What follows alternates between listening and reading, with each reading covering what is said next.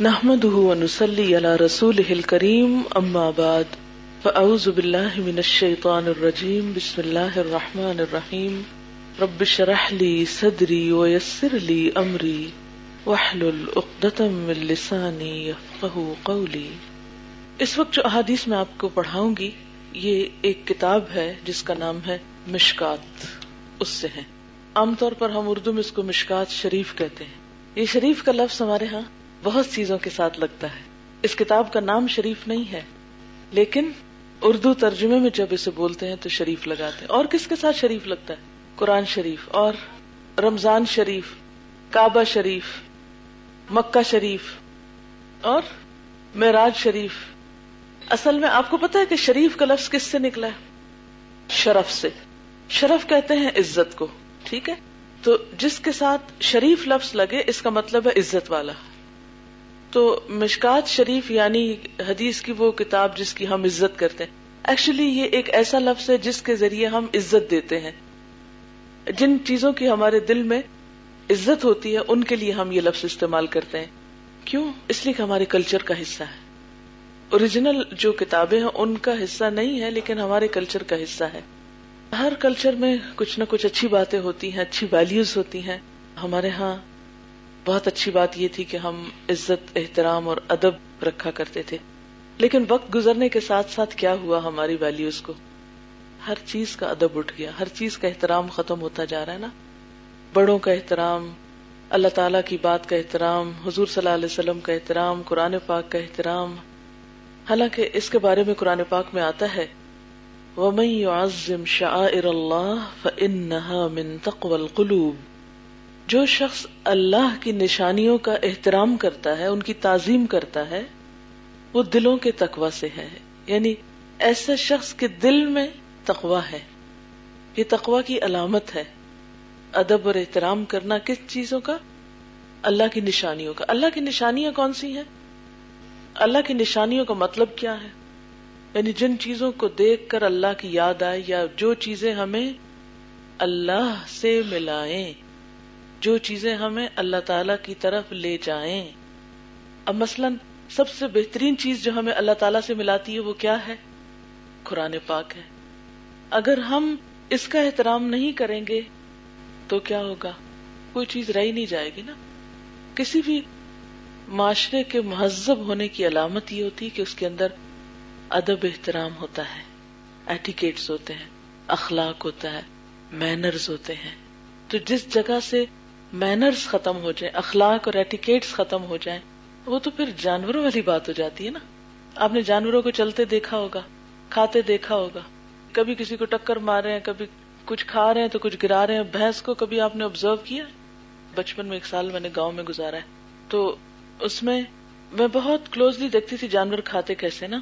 تو مجھے یاد ہے اچھی طرح کہ بھینس اس طرح منہ مارتی تھی، اور یوں جب اٹھاتی تھی اوپر تو نیچے بھی گر رہا ہوتا تھا۔ ابھی بھی میں امیجن کر سکتی ہوں۔ اسی طرح پانی پیتی تھی، جب وہ منہ نکالتی تھی تو رالیں لٹک رہی ہوتی تھی اور پانی کے قطرے ٹپک رہے ہوتے تھے نا۔ بےچارے جانور ہیں نا، اور اگر ہم بھی وہی کچھ کریں۔ اسی طرح جو سویرے اٹھتے تھے تو ان کے منہ جو ہے، ان کے اوپر جو گندگی وغیرہ لگی ہوئی ہے، بس لگی ہے۔ کچھ جانور تو پھر بھی پنجوں سے منہ صاف کرے، بلی وغیرہ جو ہے کر لیتے ہیں، لیکن بھینس کیسے کرے؟ کتنی مجبور ہے، اپنی وہ جو پونچھ ہے اس سے زیادہ مکھی اڑا سکتی ہے۔ تو اللہ نے ہم کو اشرف المخلوقات بنایا نا۔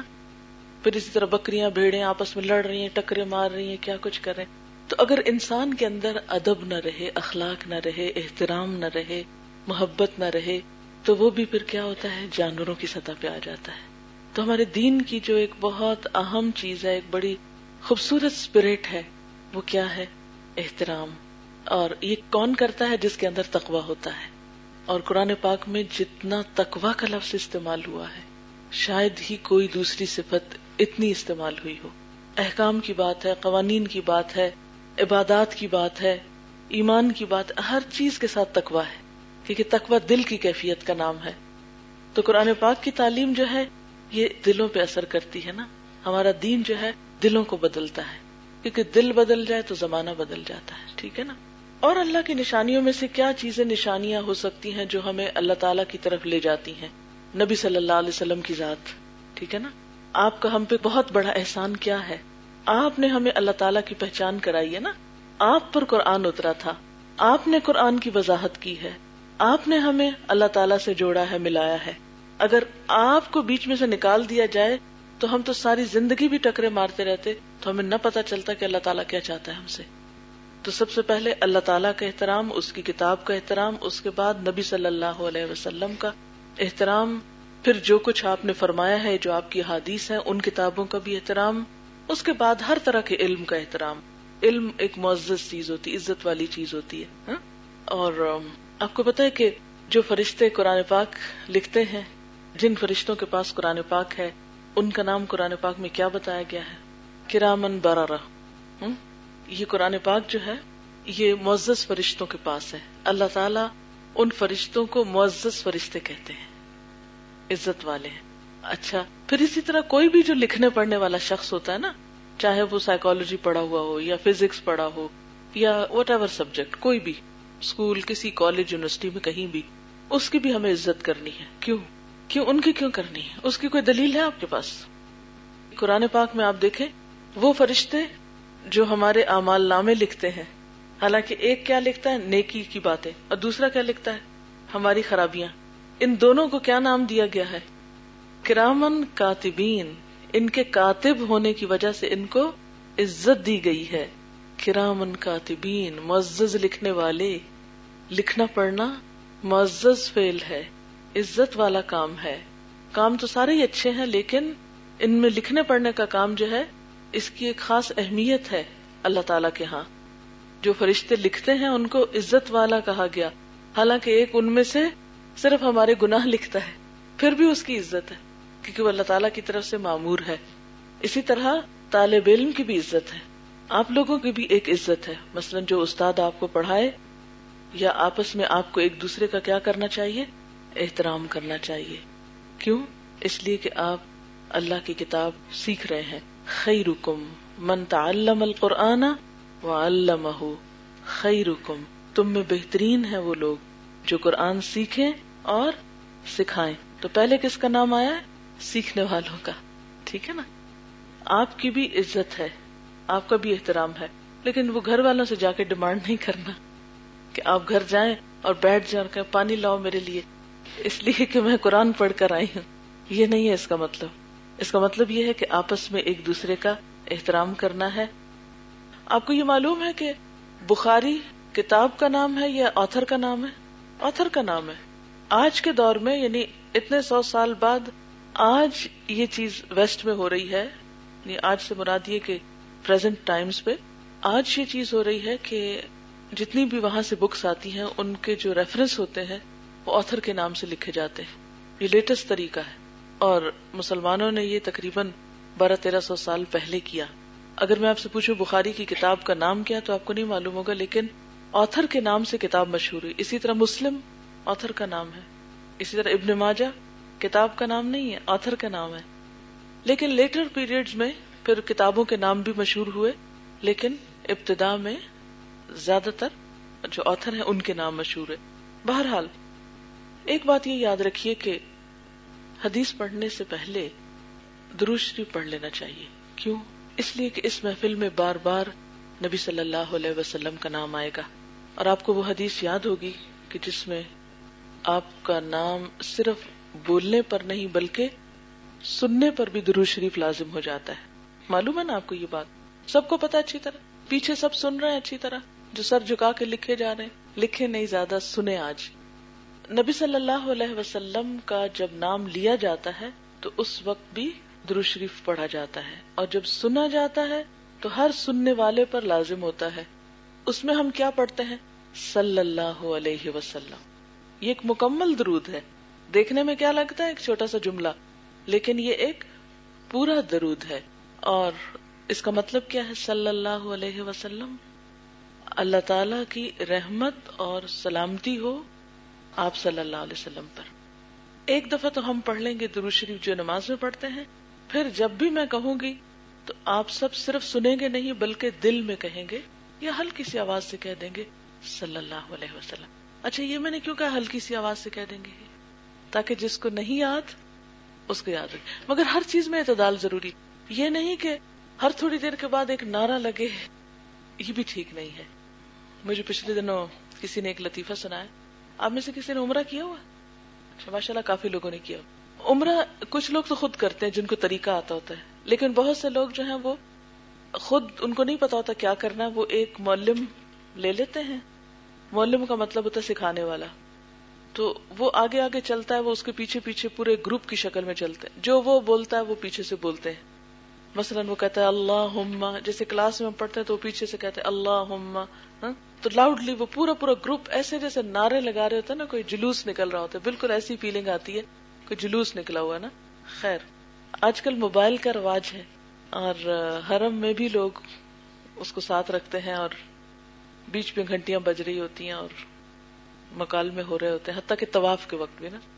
تو اسی طرح ایک معلم کی جیب میں موبائل تھا, وہ لوگوں کو دعائیں پڑھا رہا تھا, پڑھاتے پڑھاتے موبائل بجا, اس نے فوراً وہ انکانشیسلی ایسا تھا جیسے مکھی بیٹھے تو انسان فوراً ہاتھ مارتا ہے. تو اب یہی ہوتا نا کہ جب موبائل بجے تو انسان بازو کا یہ نہیں سوچتا کہ وہ کیا کر رہا ہے. اس نے موبائل نکالا اور کہا ہیلو, پورے مجمع نے پیچھے کہا ہیلو. اب آپ خود سوچیں کہ اتنا بڑا مجمع تو سین کیا ہو سکتا ہے نا. تو اسی طرح یہ نہ ہو کہ میں حدیث پڑھ رہی ہوں اور آپ اتنی زور سے صلی اللہ علیہ وسلم کہیں کہ بلڈنگ گونج اٹھے.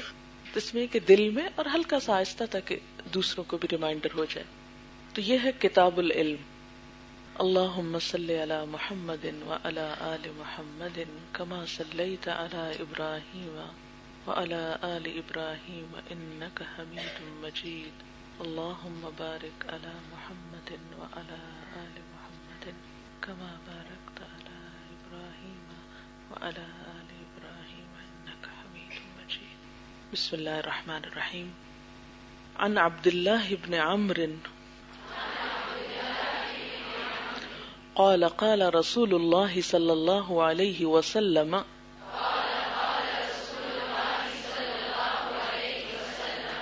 بلغوا عني ولو آية وحدثوا عن بني إسرائيل ولا حرج ومن كذب علي متعمدا فَلْيَتَبَوَّأْ مَقْعَدَهُ مِنَ النَّارِ رَوَاهُ البخاری. کس کو یاد ہو گئی؟ کوئی اللہ کا بندہ ایسا نہیں.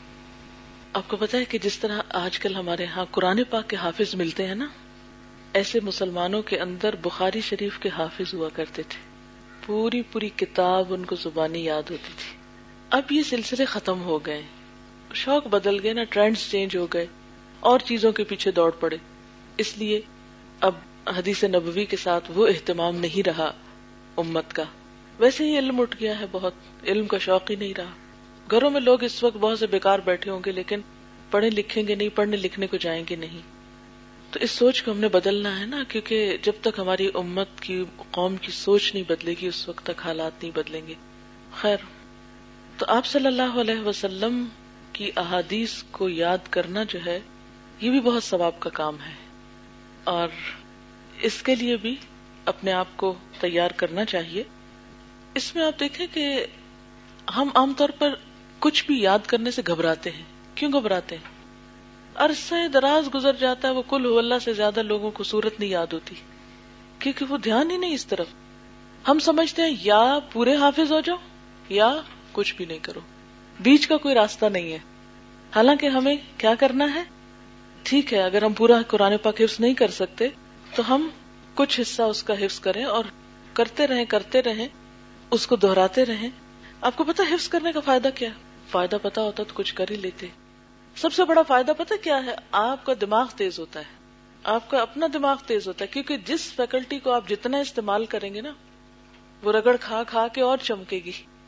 اب جیسے لکھنا لکھ کے لکھنے سے آتا ہے, اسی طرح سننے کی پریکٹس بھی سن کے آتا ہے. اب دیکھیں بچہ بولنا کیسے سیکھتا ہے؟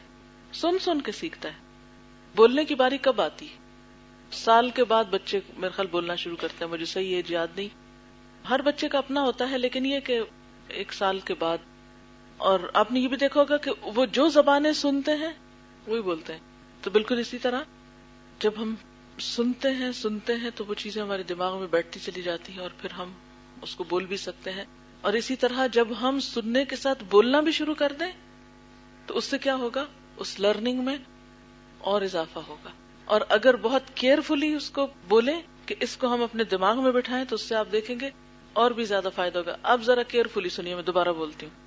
ان عبداللہ ابن عمر, ایک ہوتا ہے عمر اور ایک جس کو آپ عمرو پڑھتے ہیں نا, پڑھتے ہیں نا عمرو, وہ عمرو نہیں ہوتا, وہ عمر ہوتا ہے.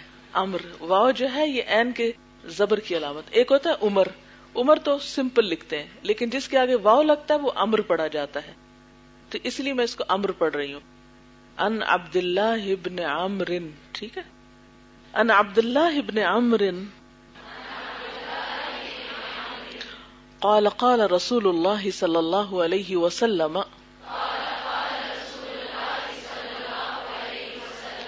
بلغوا عنی ولو آیہ وحدثوا عن بنی اسرائیل ولا حرج ومن کذب علی متعمدا فلیتبوأ مقعدہ من النار. کچھ حصہ یاد ہوا؟ ان عبداللہ ابن عمر قال قال رسول اللہ صلی اللہ علیہ وسلم بلغوا عنی ولو آیہ. اب جب آپ کو پتا تھا نا کہ ہم نے یاد کرنا, تو آپ کی لسننگ کیسے ہوئی اور توجہ ہوگی نا لسننگ پہ. اچھا اب ذرا ہم اس کو اپنے اندر بٹھائیں, تو بالکل جو لوگ حفظ کرتے ہیں وہ اتنا کیئرفلی اس کو پڑھتے ہیں کہ اپنے اندر بٹھا لیتے ہیں نا, اس کو پکڑ لیتے ہیں, اور پھر وہ ان کی فیکلٹی یوز ہونے لگتی ہے, اور پھر استعمال کرتے کرتے کرتے وہ ان کا حافظہ میموری اور اچھی ہو جاتی ہے, ان کے جو ڈیڈ سیلز ہیں وہ ایکٹیویٹ ہو جاتے ہیں. حدثوا عن بنی اسرائیل ولا حرج ومن کذب علی متعمدا فلیتبوأ مقعدہ من النار. اب میں ترجمہ کرتی ہوں, پھر پڑھاؤں گی, پھر آپ دیکھیں گے آپ کو یاد ہو جائے گی انشاءاللہ. ان عبداللہ ابن عمر, حضرت عبداللہ بن عمر سے روایت ہے, قال کہتے ہیں, قال رسول اللہ صلی اللہ علیہ وسلم, رسول اللہ صلی اللہ علیہ وسلم نے فرمایا, بلغوا عنی, بلغوا پہنچاؤ, عنی مجھ سے, یعنی جو مجھ سے سنتے ہو اسے آگے پہنچاؤ, ولو آیا اگرچہ ایک آیت ہو, وحدثو اور روایت کرو, حدیث بیان کرو, ان بنی اسرائیل بنی اسرائیل سے, ولا حرج اور کوئی حرج نہیں. لیکن یاد رکھنا ومن کذب, اور جس نے جھوٹ بولا, یا من کذب دونوں طرح ہوتا ہے, کذب جھوٹ کو کہتے ہیں نا, جس نے جھوٹ بولا, علیہ مجھ پر, یعنی میرے سے جھوٹ منسوب کیا, فلیتبوأ تو چاہیے کہ ٹھکانہ بنا لے, مقعدہ اپنے رہنے کی جگہ, من النار آگ میں سے, اسے چاہیے کہ جہنم میں پھر جانے کی تیاری کر لے. اسے تو جہنم میں ہی جانا ہوگا جو حضور صلی اللہ علیہ وسلم کے بارے میں جھوٹی بات کہے. کتنی خوبصورت حدیث ہے. پہلی بات یہ ہے کہ جو مجھ سے سنو آگے پہنچاؤ, چاہے ایک آیت کیوں نہ ہو. وہ کیوں, اس کا کیا فائدہ ہوگا, یہ اس کی کیا ضرورت ہے, تاکہ لوگوں کے اندر خیر کی بات پھیلے. آپ دنیا میں کیوں تشریف لائے تھے, آپ کو کیا کہا گیا, وما ارسلناک الا رحمت للعالمین, آپ کیا تھے, تمام جہانوں کے لیے رحمت تھے.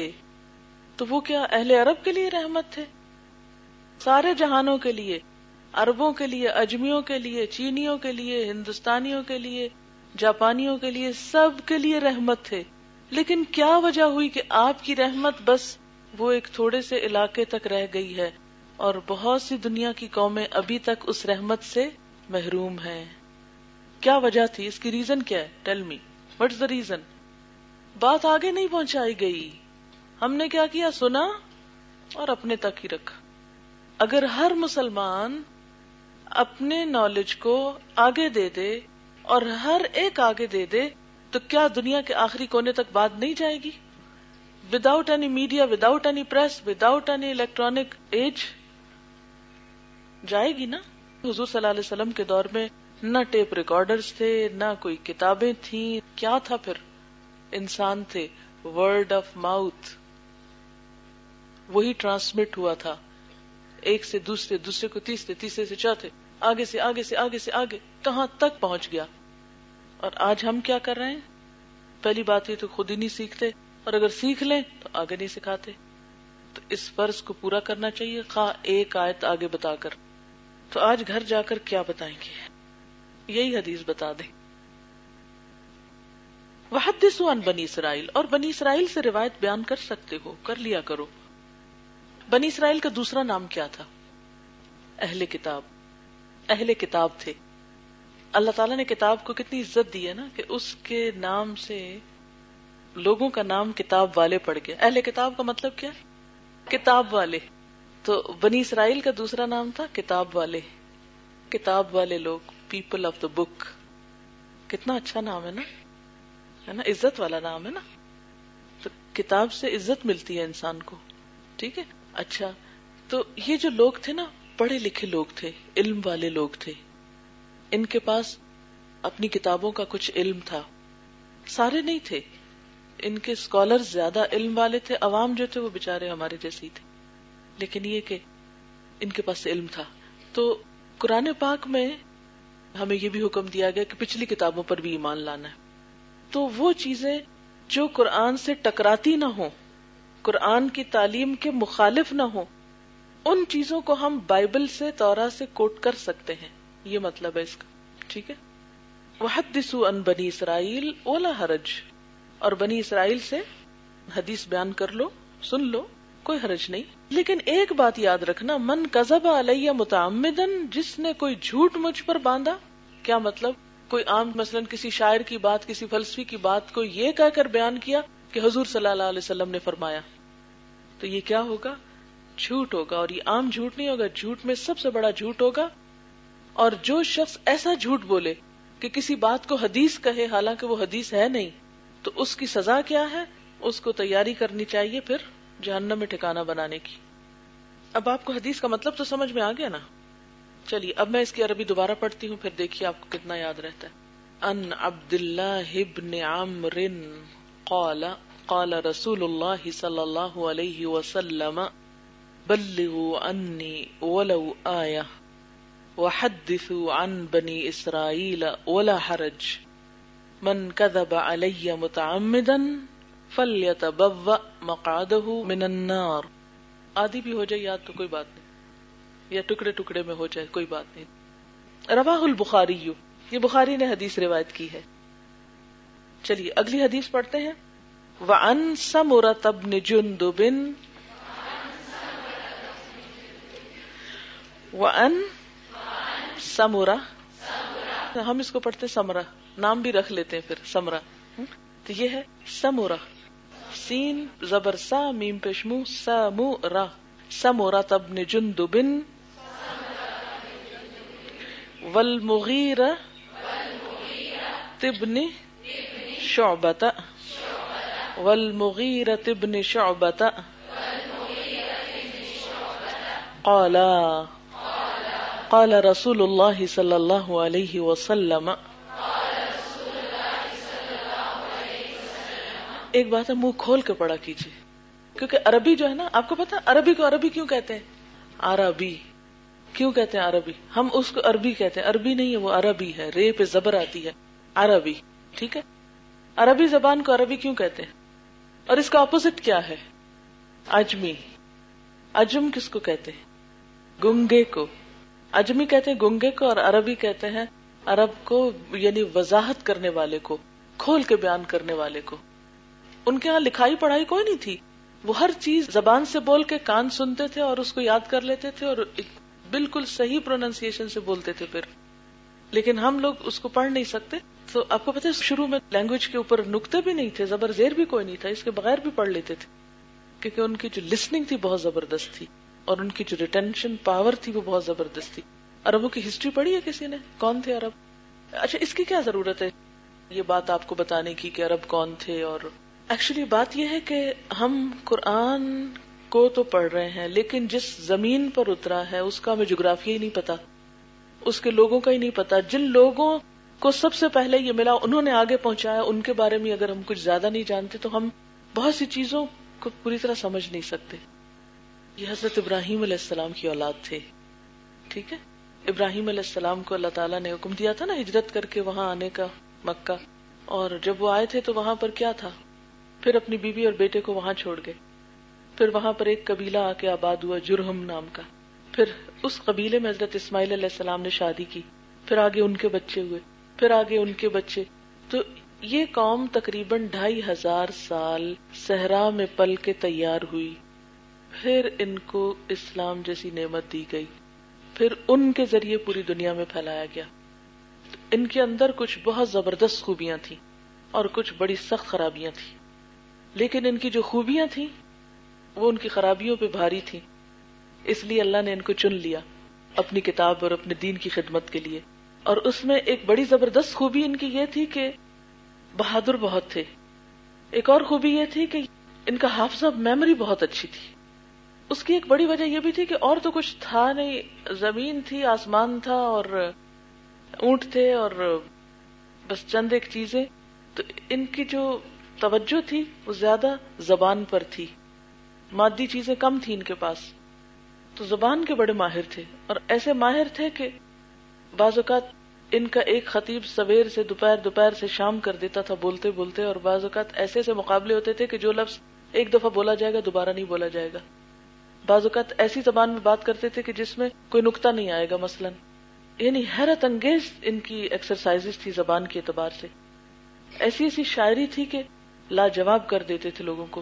اور بعض شاعری جو ہے جیسے نبی صلی اللہ علیہ وسلم نے فرمایا کہ جادو کا اثر رکھتی.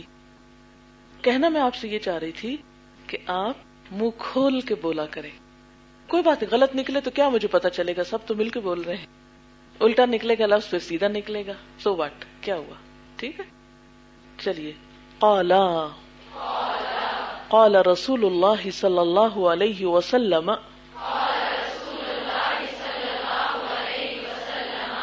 من حدث عنی بحدیث یرا انه كذب فهو احد الكاذبين رواه مسلم. اب میں سند تو نہیں پڑھوں گی دوبارہ، اصل حدیث کے الفاظ دوبارہ پڑھوں گی. من حدث عني بحديث، اب دیکھیں نا، من حدث عني بحديث، چار لفظ ہیں. من حدث عني بحديث يرى انه كذب فهو احد الكاذبين رواه مسلم. اب میں اس کا ترجمہ کروں گی. حضرت سمرہ بن جندب اور مغیرہ بن شعبہ دونوں سے روایت ہے، کہتے ہیں کہ رسول اللہ صلی اللہ علیہ وسلم نے فرمایا، من جس نے، حدثا حدیث بیان کی، انی مجھ سے، بے حدیثن کوئی حدیث، یرا دکھائی دیتا ہے، اس کو معلوم ہے، انہو کذبن کہ یہ جھوٹی ہے، بات جھوٹی ہے، فہو احد الکاذبین تو وہ جھوٹوں میں سے ایک ہے، ایسا شخص جھوٹا ہے. یعنی جو شخص مجھ سے حدیث بیان کرے اور اسے معلوم ہو کہ یہ جھوٹ ہے، آپ نے نہیں فرمایا. جھوٹ کیا ہوتا ہے پتا ہے آپ کو؟ جھوٹ کی تعریف کیا ہے؟ خلاف واقعہ بات. جھوٹ کی ڈیفینیشن کیا ہے؟ خلاف واقعہ بات. یہ بات لکھنے کی ہے نا، اب کچھ لوگ لکھ نہیں رہے. جھوٹ کیا ہے؟ خلاف واقعہ بات، خلاف واقعہ. یعنی حقیقت کچھ تھی، واقعہ کچھ تھا، اور اس نے کچھ اور ہی بنا دی سٹوری. یہ بات جس کانٹیکسٹ میں کی گئی تھی اس کانٹیکسٹ میں نہیں کی گئی، یا جن الفاظ سے کی گئی تھی ان الفاظ سے نہ کی گئی، ٹھیک ہے نا. تو جس شخص کو یہ پتا ہو، معلوم ہو کہ یہ جھوٹ ہے، یعنی خلاف واقعہ ہے، آپ نے نہیں کہا، کسی نے ایسے ہی آپ سے منسوب کر دیا ہے، وہ جھوٹوں میں سے ایک ہے. مثلا آپ کسی کو ایک بات کہتے ہیں کہ آپ جاؤ میری یہ بات فلاں کو بتاؤ، اور فلاں کو کہو گاڑی آ گئی ہے مثلا. جس کو آپ نے میسج دیا وہ جا کے کہے، وہ کہتے ہیں گاڑی نہیں آئی، تو یہ کیا ہوگا؟ جھوٹ. کیوں؟ آپ نے کہا گاڑی آ گئی اور اس نے کہا گاڑی نہیں آئی، تو یہ خلاف واقعہ بات کہی نا، اس نے کہا کچھ گیا تھا. اچھا، اسی طرح کسی نے کہا کہ فلاں کو کہو میرا انتظار کرے، اب وہ دوسرا جا کے اس کو جو میسج لے کے جا رہا ہو کرے، وہ فلاں کہہ رہا ہے میرا انتظار کرو ورنہ تمہاری خیر نہیں. اب یہ کیا ہے؟ جھوٹ ہے. کیوں جھوٹ ہے؟ کیونکہ اس نے یہ اتنا اضافہ نہیں کیا. تو یہ اس قسم کی جو بلا وجہ کی مبالغہ آرائیاں ہیں بعض اوقات وہ بھی جھوٹ میں داخل ہونے لگتی. تو ایک اچھا انسان کیا ہے؟ جیسے سنے ویسے بیان کر دے. مثلاً آج یہاں آپ بیٹھے ہیں, گھر جائیں گے تو گھر والے پوچھیں گے یا کسی کا فون آئے گا تو پوچھیں گے اچھا کیسے ہو رہی ہے کلاس, یہاں مجھے تو کہا نہیں ہم نہیں تھکے, اور ان کو کہیں گے بہت تھک گئے. یا چھوٹی بات کو برائی کا پہاڑ بنا دینا, بہت بڑا بیان کرنا یا خلاف واقعہ کرنا, یہ جھوٹ ہوتا ہے. اب جب پتا ہے کسی شخص کو کہ یہ بات حضور صلی اللہ علیہ وسلم نے فرمائی ہی نہیں اور وہ آپ سے منسوب کر دی جائے تو وہ کیا بن جائے گی؟ جھوٹ, اور وہ درست نہیں. اب میں پھر حدیث پڑھوں گی, اب آپ اس کو یاد کرنے کی کوشش کیجئے. من حدث عنی بحدیث یرا انہ کذب فہو احد الکاذبین. اگلی حدیث ہے وعن معاویہ قال قال رسول اللہ صلی اللہ علیہ وسلم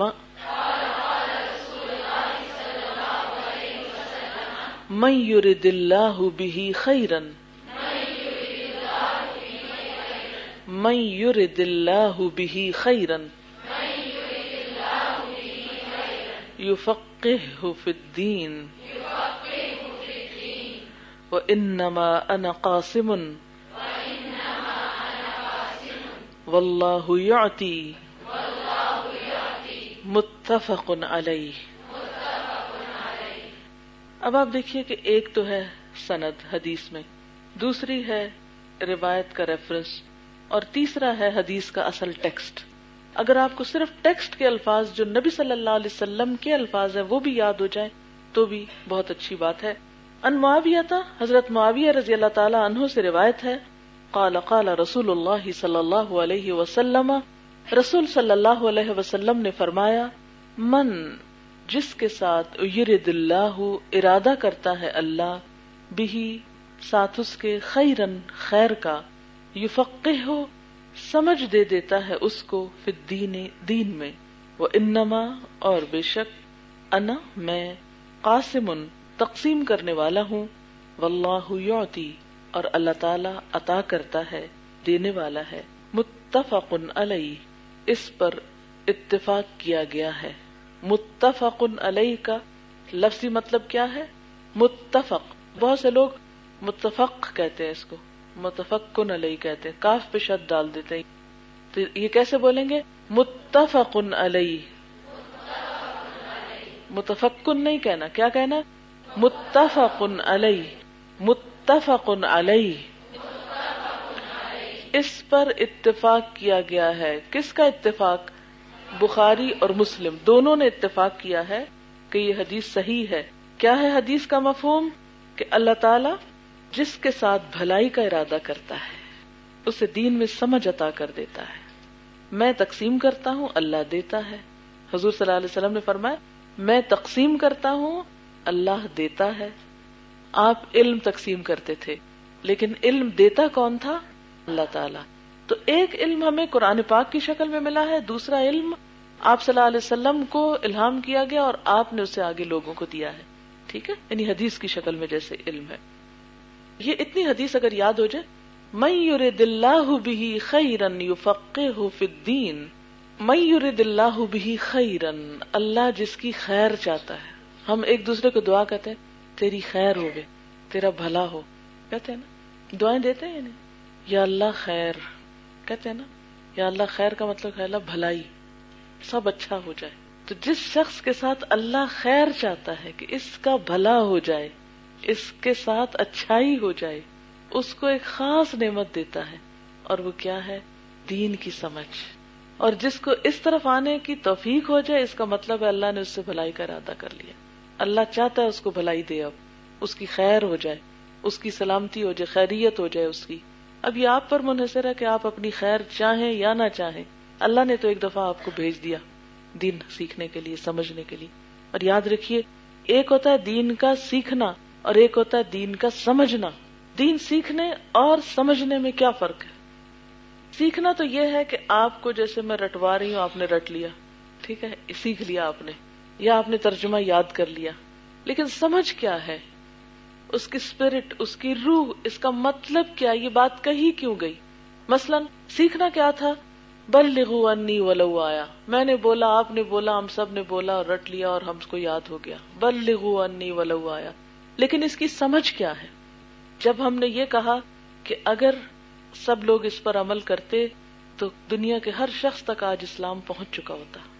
ویسے ہے تو صحیح نا ذمہ داری ہماری، چاہے ہم کریں یا نہ کریں، لیکن اگر ہر مسلمان آگے پہنچاتا ایک ایک بات تو سب تک پہنچ چکا ہوتا، چاہے آپ کے پاس کچھ بھی نہ ہو پھر بھی پہنچ جائے.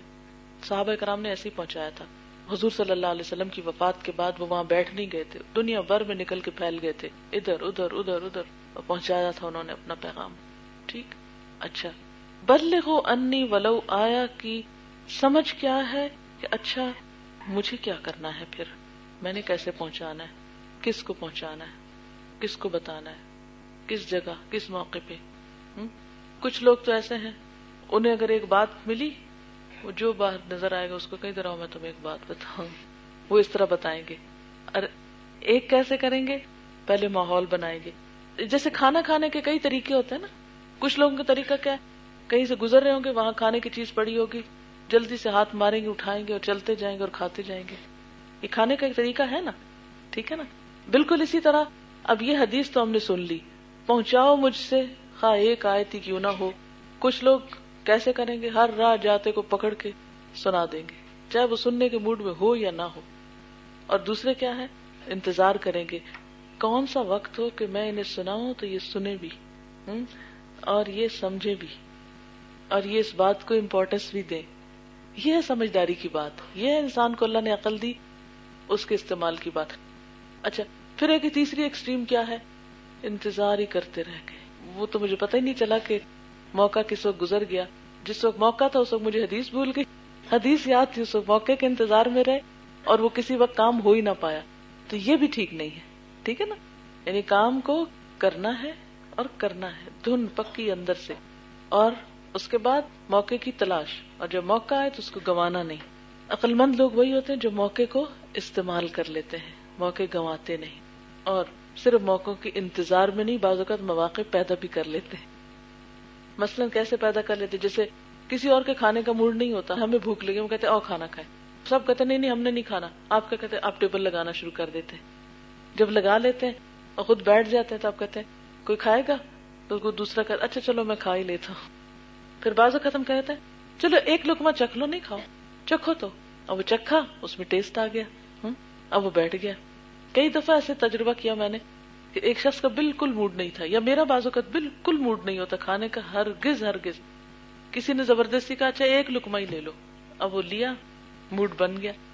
تو بالکل اسی طرح بعض اوقات کسی کا اچھی بات سننے کا موڈ نہیں ہوتا، تو آپ کیا کریں، اپنی میز لگائیں، کتابیں لگائیں، بیٹھیں اور پڑھنا شروع کریں. کوئی ساتھ سے گزرے، یہ تم کیا پڑھ رہی ہو، اچھا میں بھی دیکھوں اس کے ہاتھ میں کیا کتاب ہے.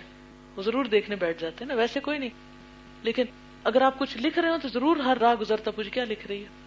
تو بعض اوقات اپنے عمل سے بھی بات پہنچاتے ہیں. آپ بیٹھ جائیں، اچھا آپ اگر کسی سے بات کریں تو تیسرا کوئی ہوگا تو اسے یہ کیا باتیں ہو رہی ہیں. مثلا آپ اپنی امی سے کوئی بات کر رہے تھے، اتنا بھائی دور سے دیکھے گا، کہے گا کیا باتیں کر رہے ہو تم لوگ، کیونکہ تجسس ہوتا ہے نا کیا کر رہے ہیں باتیں. پھر وہ بھی آ کے بیٹھ جائے گا، وہ تیسرا بھی آ جائے گا، چوتھا بھی آ جائے گا. یہ انسانی نفسیات ہوتی ہے.